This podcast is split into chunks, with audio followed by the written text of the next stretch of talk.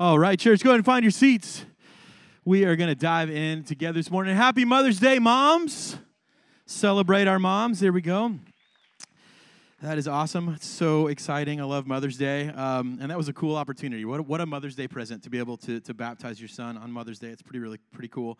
Uh, we were like, hold it together, hold it together, hold it together. Because we prayed backstage with Jack, and then we were like, get it all out so that you can actually understand what we were saying. Um, so it was a really cool moment. Let's pray together, and then we are going to dive in this morning. Jesus, we are so grateful that we have an opportunity to come in these doors and worship you. Uh, Father, today I pray as we unpack as we dive more and more into what does it mean to worship? What does it mean to give you the value and worthiness that you deserve? What's it mean? What's it mean? How do we do this? Jesus, today I pray that whatever we walked into the door with, uh, Lord, that we that we can see and know that it doesn't matter what situations or circumstances look like in our life right now, worship is possible. Uh, Father, it doesn't matter what's going on, it doesn't matter what we're, what we're dealing with, walking through. Worship is possible in all situations, at all times. And God, that there's a way, there's a way that you want us to worship you, Lord, and it isn't, it isn't, it's free, it's, it's in freedom. Uh, so, Father, we pray today that you open our eyes, that you soften our hearts, open our ears to your truth about what it means and what it looks like for us to worship. Uh, Jesus, we love you. We pray all this in your name. Everybody said, Amen. All right. So, hey, we're going to do um, one of the things we realized. This is kind of a fun series to do because there's a lot of things, right? If we could kind of have, we could write a book, Stuff Christians Do, right? Uh, there are a lot of things that we do that maybe you've grown up doing, you've been a part of church for a while, and you've grown up with it, and you've always wondered, like, why do we do this? Like, why do we stand and sing and sit down and sing and go through all these? Like, why, why, why do we do some of the things that we do as Christians? Why, why do we do? Like, why, why, do, why do Christians do some of the things that we do? So, we're going to take a couple series out of the year every now and then and do this. And so, this one, we are unpacking worship. And so, a couple weeks ago, we kicked off by asking this question, and that's what is worship? Like, what does it mean to worship? What is worship? And what we said is worship is really worthship, right? That's what it means. So th- this word worship that we use came from an old word that meant worthship, and that's exactly what it means. It literally means this to give and express proper worth and value to something or someone, right? Worship at its core comes down to how we demonstrate how much how much worth someone or something has in our lives. How do we demonstrate that? It's this dance. We talked about this a couple weeks ago. It's this dance that takes place, you know, between our hearts, our heads, and our hands, right? Our hearts, our minds, and then our actions, the way we live our lives, right? How much I desire or want something, right, in my heart shapes how I think about whatever that thing is, right, in my head, which ends up, right, I end up expressing that, right, my desire in my heart and my thoughts in my mind, I end up expressing that with my life, right, with my hands. And so, well, one of the things we said was this we give worth, which is our worship, to the people that we deem worthy, right? We think they deserve it. That's who gets our worship. We give our worship to the people or to the things that we deem worthy. We think they deserve it. So here's a fact, right?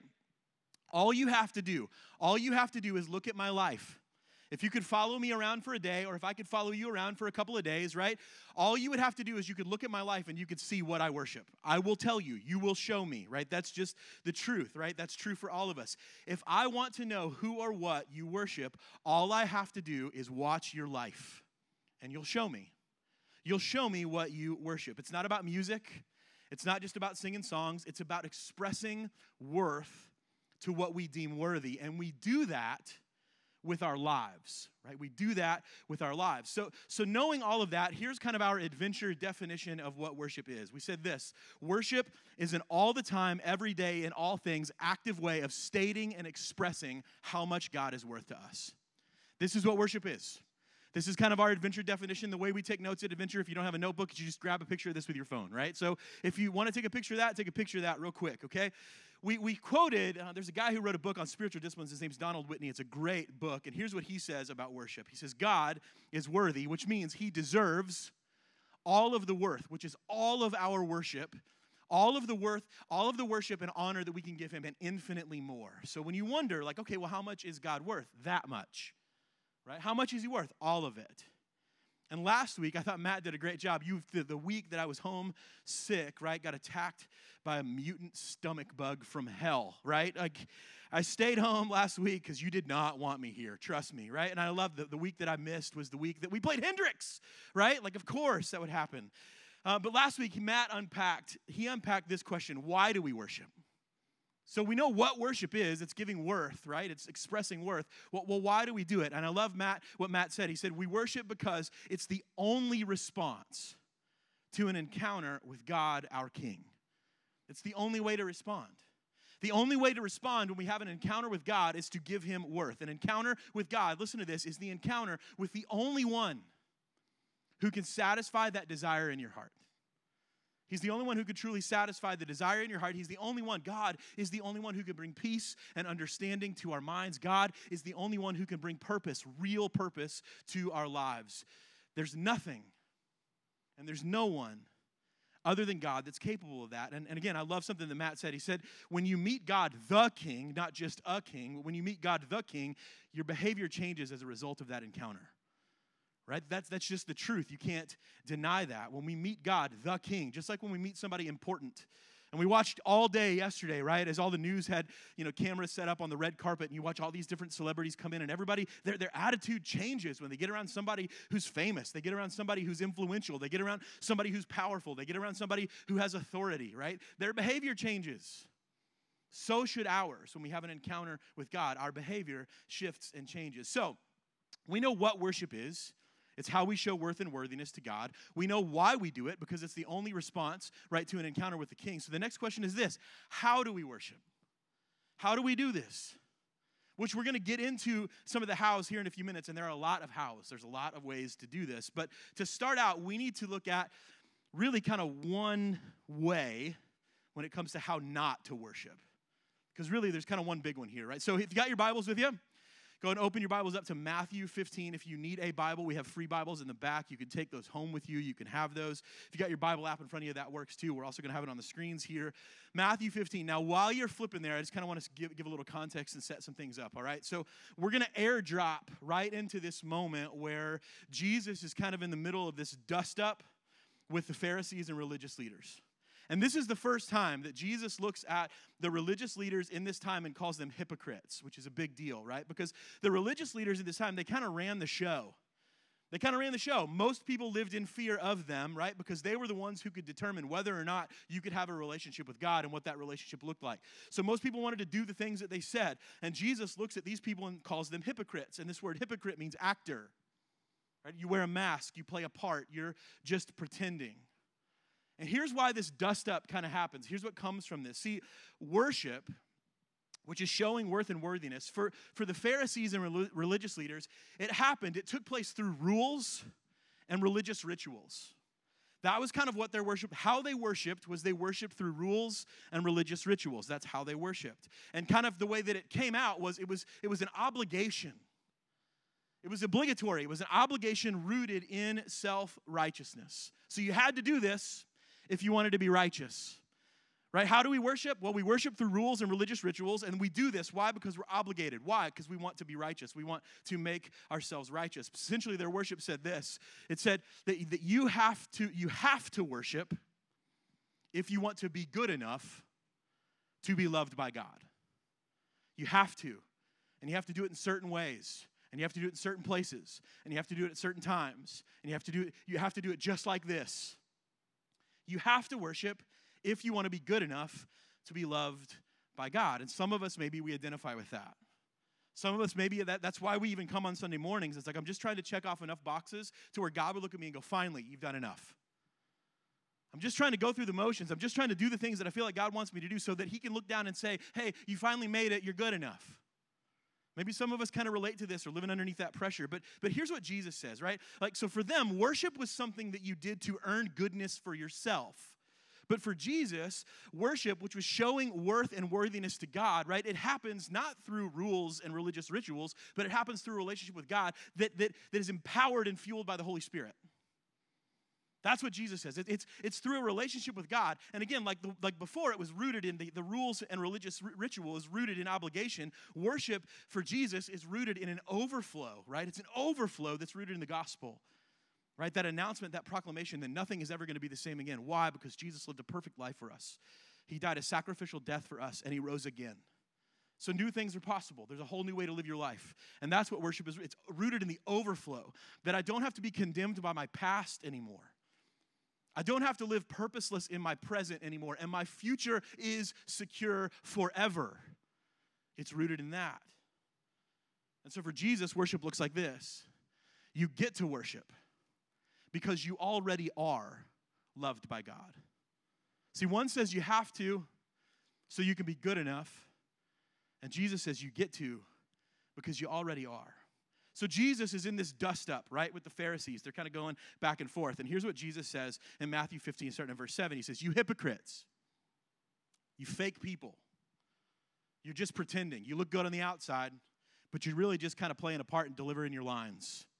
He says, You hypocrites, Isaiah was right when he prophesied about you. He said, These people honor me with, with their lips, but their hearts are far from me. Their worship, they worship me in vain. Their teachings, are merely human rules. Think about that for a second. You honor me with your lips, but your hearts are far from me. You're doing all the right stuff on the outside, but in here, it's far away. I mean, you're worshiping me in vain, right? This, is, this isn't getting you anywhere. This isn't getting you, this isn't doing what you think it's doing. And the way that you're doing this is, it's just based on teachings from people. And Jesus, he, he, he quotes Isaiah 29 13. And it's funny because his father said nearly the exact same thing to the nation of Israel hundreds of years before this moment. Right? So he's quoting his father in this moment, who said almost the exact same thing to a different group of people hundreds of years before this moment. One commentary I read said this that in both cases, in both this case in Matthew 15 and going all the way back to Isaiah 29, in both cases, bad teaching formed out of mishandled and misrepresented truth and revelation from God. And the result of this, this resulted in higher worth and desire being placed on tradition and ceremony. And in both instances, it ended in a self justifying complacency in the presence of the Most High God. Now, does that sound anything like what we've been talking about the last couple weeks? To be complacent and to feel like you can justify being complacent before God. In other words, what this meant, right? What happened here in this moment, and again in, in Isaiah, was there was a misalignment between the head, the heart, and the hands of the people that were worshiping God. Their desire wasn't for God alone, it was to be seen as good and righteous by God and other people. Right? The desire wasn't just to have this relationship with God the Father, it was to be seen as good, not just by God, but by everybody around me. I want them to see me as good. Their heart's desire wasn't for the worth and worthiness of God, it's for God and everybody else to see my worth and worthiness. That's what I'm after. And then their mind, right, their head has to figure out just what motions to go through. What do I need to do to be seen as good by God and all the people around me? What do I need to do to increase my worth and my worthiness in my spheres of influence, in my circles? What do I need to do? What boxes do I need to check to earn my own goodness? That's kind of where your brain starts to go when your heart is really just out for you. And then the hands do the work. And in worship before God Almighty, we get complacent.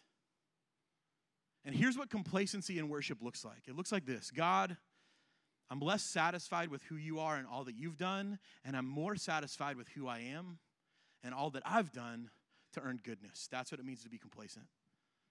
Like we get to this place where it's like we have an opportunity to worship and we go, no, nah, I'm good. I'm good. I've, I've done all the things I need to do this week. I've checked all the boxes. I've gone through all the motions. I've attended all the things that I need to attend. I've showed up where I need to show up. I'm good. That's what it means to be complacent. I'm good. I don't need anything. God, I do, you know what? I don't need anything from you today. I'm okay. I'm good. You don't have to worry about me. I've done it all. And Jesus says when we do that, we worship him in vain. Now, I think this is pretty fascinating, right? The, fa- the phrase that Jesus uses to kind of outline how not to worship, they worship me in vain, it comes from a Greek phrase that means to chew, consume, or devour. Think about that for a second. This worship in vain means to chew or to consume or to devour. When we chew, consume, or devour, who's the focus on? Us. It's to feed my desire. It's to feed my wants. It's to feed what I'm after. It's on us. The religious people in Jesus' day weren't trying to demonstrate or show worth and worthiness to God. They were trying to do whatever it took to get something for themselves from God. It wasn't a for God situation. It was here's what we want from God. And while we're at it, while we're getting this from you, God, we also want this from everybody else. We want to be seen as, as worthy. We're just in this for us. He wasn't the focus of their worship, they were. And the same can be true for us today. When our heads, our hearts, and our hands get out of alignment, worship becomes the means and the method by which we try and consume God for ourselves. We want to increase our own worth, and we want to increase our own worthiness. And Jesus says that's, that's, that's not how you worship. That's vain worship. See, in that kind of worship, God essentially becomes a cosmic vending machine. Right? And we we just go to him to get what we need and what we want. God, I'm going through the motions. I did all the things. I deposited this. I gave my offering. Now give me what I want. Give me what I want. I did all the things I had to do. Now give me what I want. And as a result, it expresses really very little worth. I mean, how many how many vending machines do you go, "Oh my gosh, I have the best relationship with this vending machine. It is awesome." How many vending machines do you go home and think about at night and wonder, is that vending machine thinking about me? You express little worth or value. You're just there to get what you to do what it takes to get what you want from that machine. And that's the way oftentimes we come at God. Like he's just a big vending machine. Think about it like this, okay? You guys know I love sports. I love sporting events. I love sports in Kentucky. I love Kentucky sports, right? So just deal with that, okay? I just I'm a, I'm a UK fan. It's all right. If you're not, if you're not, uh, thank you, thank you very much. If you're not, we can talk Jesus and UK afterwards, okay? Because they go together. Um, but here's the thing: there's nothing, there's nothing in this world like like a buzzer beater in college basketball, right? If you think about this, we've got some video of this, so we can just go ahead and throw up there, right, while I'm talking. So there's nothing like there's nothing in sports like a buzzer beater. Like when, when the clock is running down and your team has the ball and they're trying to score, and, and again, it's one of those things where it's like you're sitting on the edge of your seat, you are nervous, you're sweating, you're pacing, whatever it is. There's nothing like this last second shot. There's nothing like a buzzer beater. The ball, what happens, goes through the air and like as the ball is flying through the air, you know what else is flying through the air? All of the hopes and dreams of that team.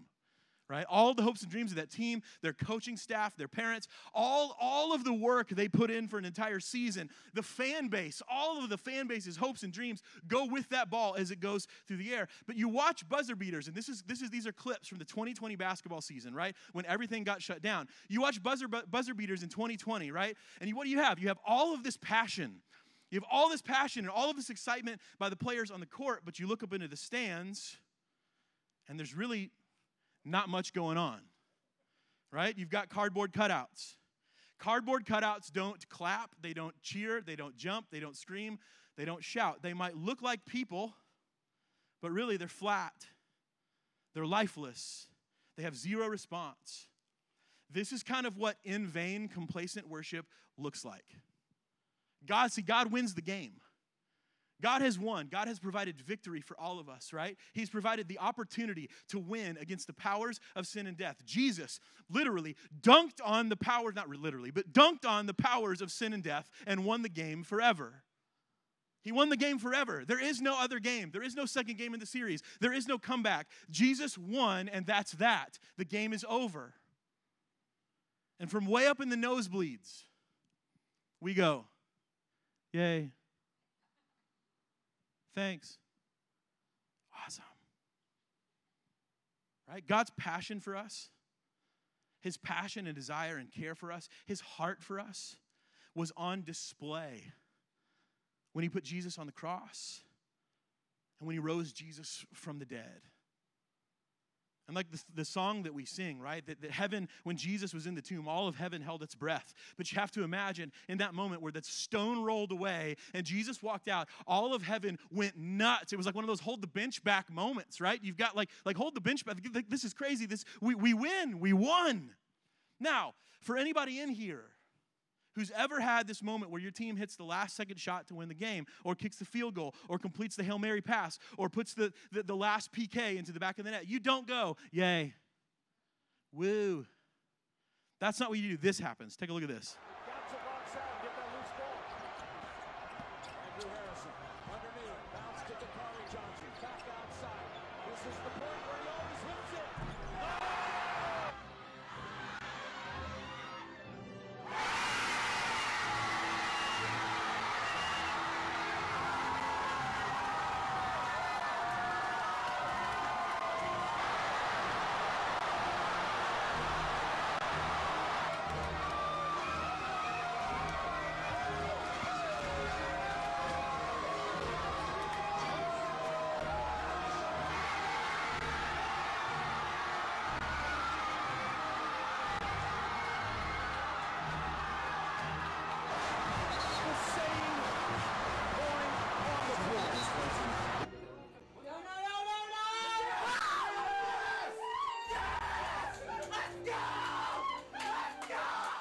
I love that last one. The no, no, no, no, no, yeah! Like how many times have we done that, right? And see, and then after that, if you, you if you're a UK fan, you go try as, to find as many couches as you can set on fire. Um, this is what we do. This is what we do, right? But you watch that video, and what do you see? You see celebration. You see a celebration, right? That the ball is up in the air, and again, all the hopes and dreams are resting on Aaron Harrison's shoulders, and his brother is yelling at him, shoot, shoot, and he finally lets go of the ball, and you're like, surely he can't do this a third time in this NCAA tournament. And he does. The ball goes through the hoop, and everybody goes crazy. You can't believe it. And you look, you watch that video, and what do you see? You see hands lifted high, you see clapping, you see hugging, you see dancing, you see jumping, you see people yelling and shouting. I mean, it's awesome. But here's the thing when our heads and our hearts and our hands align on the immeasurable and unsurpassable worth and worthiness of God, when we encounter the King who, through his grace and goodness and mercy, he forgives, right? He loves, he wins the kind of victory that God wins for us, worship gets expressed in a way that's honest and authentic. It's not, it's not cardboard cutout worship, it's honest and authentic worship. And if you got your Bible, flip back to 2 Samuel chapter 6. And again, while you're heading there, I just want to give you a little bit of context of what we're about to read, right? We're going to go all the way back, right, to Exodus and then jump forward, right? Going all the way back to Exodus, right? After God and Moses and the nation of Israel, right? He, he got, after God gives Moses and the nation of Israel the Ten Commandments, they put them in a box they call the Ark of the Covenant. If you've ever seen Indiana Jones, you know what I'm talking about. It looks like this. I think we've got a picture of it. There it is. The Ark of the Covenant. That's what they think it looks like. And the ark was kept in a place, the Israelites kept the ark in a place called the tent of meeting. And on top of this ark, you see those two sculptures of angels, right? In between that was something that what the Jews referred to as the mercy seat, which is where the, where the presence of God would come and then reside in that tent of meeting. Now, after the Israelites came into the promised land, they would carry the ark into battle, and the power of God would fight with them and fight for them, and they'd win every time battles they weren't supposed to win. Like they marched around a city, blew some trumpets, and the walls came down. Like that's just the kind of stuff that happens when God fights with you and fights for you. But but after a while, what happened was they kind of conquered everybody. They kind of won every battle. And so they took the ark and they put it in a barn. Like, thanks God for all your help. Appreciate what you've done. Thanks for helping us conquer some folks. But we'll let you know when we need you again. We'll come find you. Don't call us, we'll call you. And it sat there for almost 400 years. And then a group of people called the Philistines, they came and stole it. And that didn't go really well for them, right? So they gave it back. Hey, sorry, take our take our box, take your box back, right? And then the Israelites, what did they do? They put it back in the barn. And they left it there. Until David becomes king and he says, "You know what? Let's go get the ark and let's bring it back into the city where it belongs." 2 Samuel chapter 6 starting in verse 12, says this Now David was told, The Lord has blessed the household of Obed Edom and everything that he has because of the ark of the Lord. So David went to bring up the ark of God from the house of Obed Edom to the city of David with rejoicing. When those who were carrying the ark of the Lord had taken six steps, he sacrificed a bull and a fattened calf. Wearing a linen ephod, David was dancing before the Lord with all of his might, while he and all of Israel were bringing up the ark of the Lord with shouts and the sound of trumpets. Now, try to imagine this, okay? This is a famous moment in Scripture, right? We, we, you probably, if you grew up in church, especially in Sunday school, you probably heard people talk about this, right? But I want you to try to make this, bring this moment into your life, into reality now. It's election season right? There's, there's all kinds of signs everywhere for people to get elected that are running for office. Now, now, just imagine you go home this afternoon and you turn on the news, and one of the candidates that's running for mayor of the city of Louisville, they're kicking off their campaign rally with a parade, and, and in front of the parade is that mayoral candidate leading the charge wearing nothing but their undies. Some of you, it would be all over social media, right? It would go viral. It would be everywhere. Like some of you would go, this person is crazy. They don't even need to run for office. Some of us would go, they got my vote. Know who I'm voting for? Undies guy, right? That's who I want. That's what's happening here in this moment. Right? David is leading the charge in a linen ephod, which looks like this. The priestly undergarments look like that. Right? So you can imagine linen, first off, kind of a thin material, and you know, you're in the Middle East where it's hot. Like you would imagine, very little left to the imagination in this moment. And like it says in, in 2 Samuel, that David, not only is he wearing these priestly garments, priestly undergarments, pastor underwear. Mine don't look like that. Um, he's dancing before the Lord with all of his might, which which isn't like this little shuffle, right? It's not like he's doing this. It's not like the, you know, like the thing, like you stay here. This is where you're at. It's not a little shuffle. Like David is letting it all out.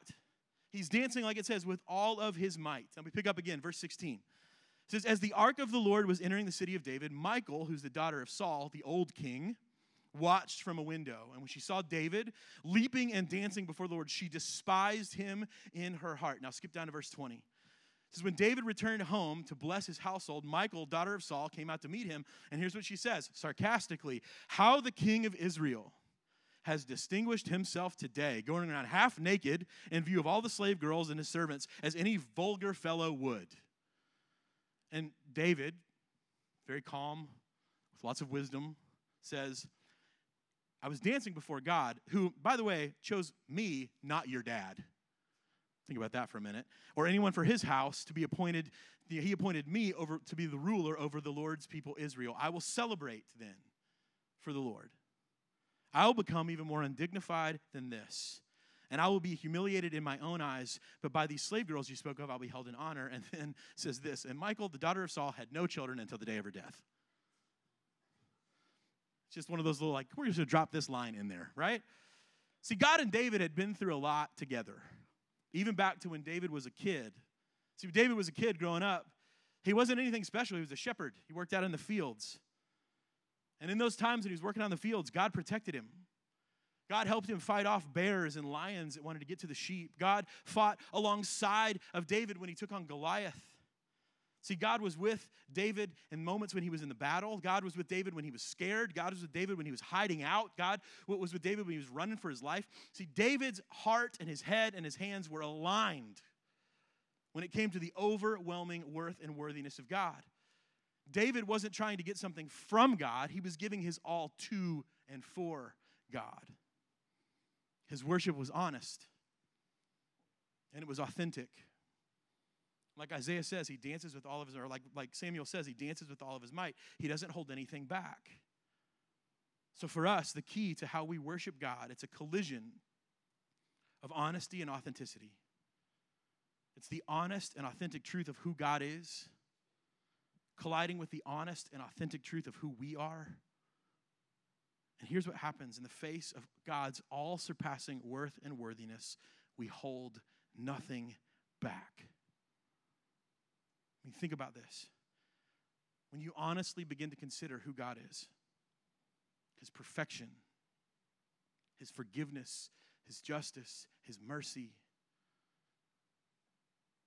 and you begin to think about who we are, we're messy.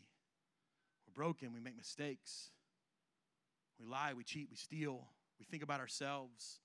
We don't care for others the way that we should. You think about that. I'm not worthy of a relationship with Him. But I have one. Why? Because He says I can. And He makes it possible. So you think about it, it's this collision of honesty and authenticity. Honestly going, man, look, look at who God is. Like We talked about the word that God gets, the word that gets ascribed to God more often than anything is holy. Holy means unlike anything else. There's nothing and no one like him. That we get to have that, that relationship with him, that honest, that honest and authentic relationship, right? We get that. We, and when we, we realize God's, God's insurmountable and impassable worth and worthiness, we hold nothing back. Donald Whitney says this that worship is a way of gladly reflecting back the radiance of God's worth. And it can't be done by mere acts of duty. It can only be done when spontaneous affection rises in the heart. Worship arising from truth kindled hearts and expressed by heartfelt thoughts and actions towards God. Those will not be rejected as worship in vain. So I thought about this this week. Why is it that we struggle with this? Why is this why does this tend to be a struggle for us? Why do we tend to settle for cardboard cutout responses to God in worship instead of celebration? And my hope is this, church. I want to free us up today. And maybe for you, maybe for you, the reason that, that we struggle with how to worship is the way that we were brought up. Right? Maybe some of us were brought up in our experiences in church, we were led to believe, right, that God hates all kinds of fun, running, emotions, or loud noises. Right? Like, don't, don't, shh, hush, be quiet, right? Be quiet, sit down, don't run. We're, we're led to believe that. Like, don't you dare laugh out loud. Don't you dare shout, cry, or cry out, or get excited. And whenever you do, never, under any circumstance, are you to dance. Because that only leads to one thing, right? Maybe for some of us, maybe for some of us, it's the fear of being seen or noticed or heard by the people around us. Like if I lift my hands in worship, someone might look at me. When I sing out loud, just being honest, maybe for some of us, I sound like a dying cat. And someone will someone will be really like someone might be concerned and think that I need a doctor if I sing out loud. Even though the joy of the Lord wells up in our hearts and the truth of the Lord saturates our thoughts, everything in us wants to let out how much he's worth and worthy. We keep a lid on it and we're like a shook up 2 liter. Matt Redman, who's a worship leader from, from England, who's written a ton of music, lots of songs that we do, he tells the story that he grew up in a really traditional church where you weren't really allowed to express much of anything in worship. And, and he said that there were moments where, you know, he could feel the Holy Spirit welling up inside of him. He could feel his that gratitude, that worth, and that worthiness welling up inside of him as he was a kid. And he knew, I'm not allowed to do this here in service. So he would leave the church and go run laps in the parking lot and then come back in. Because I gotta let this out. I can't, I can't keep this in. I can't hide this. I gotta let this out. Church, here's what I'm saying is it's time for us to take the lid off. It's time for us at Adventure to take the lid off. God never stops being who He is. He never stops winning. He never stops loving. He never stops redeeming or restoring or renovating. He is worth and worthy of our all, everything, holding nothing back when we come together and worship. Y'all, when the church gets together, when we come together as a family, this is an opportunity to amplify our worship as we go out of this place. It's an opportunity, opportunity for us to worship alone. We can worship alone. We worship with our families. You can worship in your car. You can worship in your office. But when we come together, this is an opportunity to be encouraged by other people around you who are going through the same thing in life. And guess what? God is still God. He's still God in those circumstances. He's still God in those situations. He's still worth it all. And so I know a lot of times different types of expression and things like that get attached to different denominations. Here's my goal. Here's what I want for us. Here's what I want worship at Adventure to be honest and authentic. And I don't want you to have to worry about what's happening to the left or to the right of you. Really, the only thing we should be focused on in these moments is God and how worthy He is. I don't, it doesn't have to be jumping and dancing and screaming and shouting. It just needs to be authentic. If you want to do that, great, go for it. I'm telling you, that's what I want. I want to, I want to set us free. And I don't know if it's if it's upbringing or maybe if it's just fear or insecurity, but today, right? The reason that we did worship the way we did worship, there's only one song at the front and there's a bunch of songs at the end. It's to give us a chance to stop being cardboard cutout versions of ourselves when it comes to worship. To be alive in this place to celebrate the fact that we have a king who loves us, to celebrate the fact that we have a savior who saves us, to celebrate the fact that the spirit lives inside of us. So I want to read just a few psalms as we as we wrap up, as we go into a time of worship. And I just want you to see the kind of worship that God loves. Psalm 47 says this Clap your hands, all you nations. Shout to God with cries of joy, for the Lord Most High is awesome the great king over all the earth. He subdued nations under us, peoples under our feet. He chose us. He chose our inheritance for us, the pride of Jacob, whom he loved. Basically, this God wins. God ascended amid the shouts of joy. The Lord amid the shouts, the sounding of trumpets. Sing praises to God. Sing praises. Sing praises to our King. One more time, sing praises. For God is the King of all the earth. Sing, sing to him a psalm of praise. God reigns over the nations. He is seated on his holy throne. The nobles of nations assemble as the people of the God of Abraham. For the kings of the earth belong to God. He is greatly exalted. Sing and shout praises. Blow trumpets. Psalm 149 says this Praise the Lord. Sing the Lord, sing to the Lord a new song. Music didn't stop being written in the 1600s. We can still write new songs. Sing to the Lord a new song. His praise in the assembly of his faithful people. Let Israel rejoice in their maker. Let the people of Zion be glad in their king. Let them praise his name with dancing, to make music to him with timbrel and harp. For the Lord takes delight in his people. He crowns the humble with victory. Let his faithful people rejoice in this honor and sing for joy on their beds. It goes with you everywhere at all times. Psalm 150 says this Praise the Lord. Praise God in his sanctuary. Praise him in the mighty heavens. Praise him for his acts of power. Praise him for his surpassing greatness. Praise him with the sound of the trumpet. Praise him with the harp and the lyre. Praise him with the timbrel and dancing. Praise him with the strings and the pipe. Praise him with, with a clash of cymbals. Praise him with the resounding of cymbals. Let everything, everything that has breath, praise the Lord. One more time, praise the Lord. That is what we're going to do today. So we'll come back up and we'll do a time of invitation and a time of prayer. But right now, what we want to do, church, is we want to give you a way to worship. And let me just tell you the only wrong way, the only wrong way to worship is to hold something back. The only wrong way to worship is to pursue something for yourself and hold something back from God in this moment. So I'm telling you, whatever it looks like for you, honest and authentic, that's, that's what matters. That's how we worship. We worship in honesty and authenticity, honesty and authenticity about who God is and who we are. And we hold nothing back in the way that we express that. So I'm going to pray and then we're going to worship. We're going to spend some time, more time than usual, worshiping. And this is my challenge to you hold nothing back today. And then do the same thing tomorrow and the next day and the next day and the next day and the next day. And eventually you'll get in a pattern of holding nothing back from God. But today, we're just going to practice right here. It's safe. It's safe in this environment to worship. It's safe in this environment to practice what it looks like to give God my all. Let's pray. Jesus, you're good and we love you.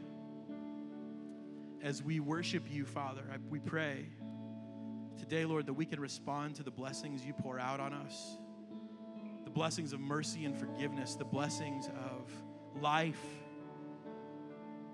the blessings of salvation Jesus, as a church, we want to be a church that, that, that worships honest, honestly and, and authentically. We don't have to be the cardboard cutout versions, even though maybe we've been told that our whole lives.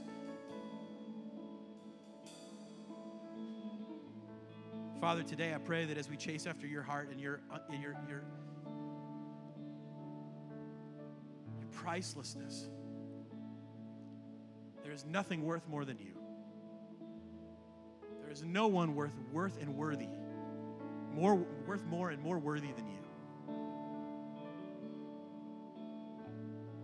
May we worship you with honesty and authenticity. In your name we pray. Amen. Stand and sing with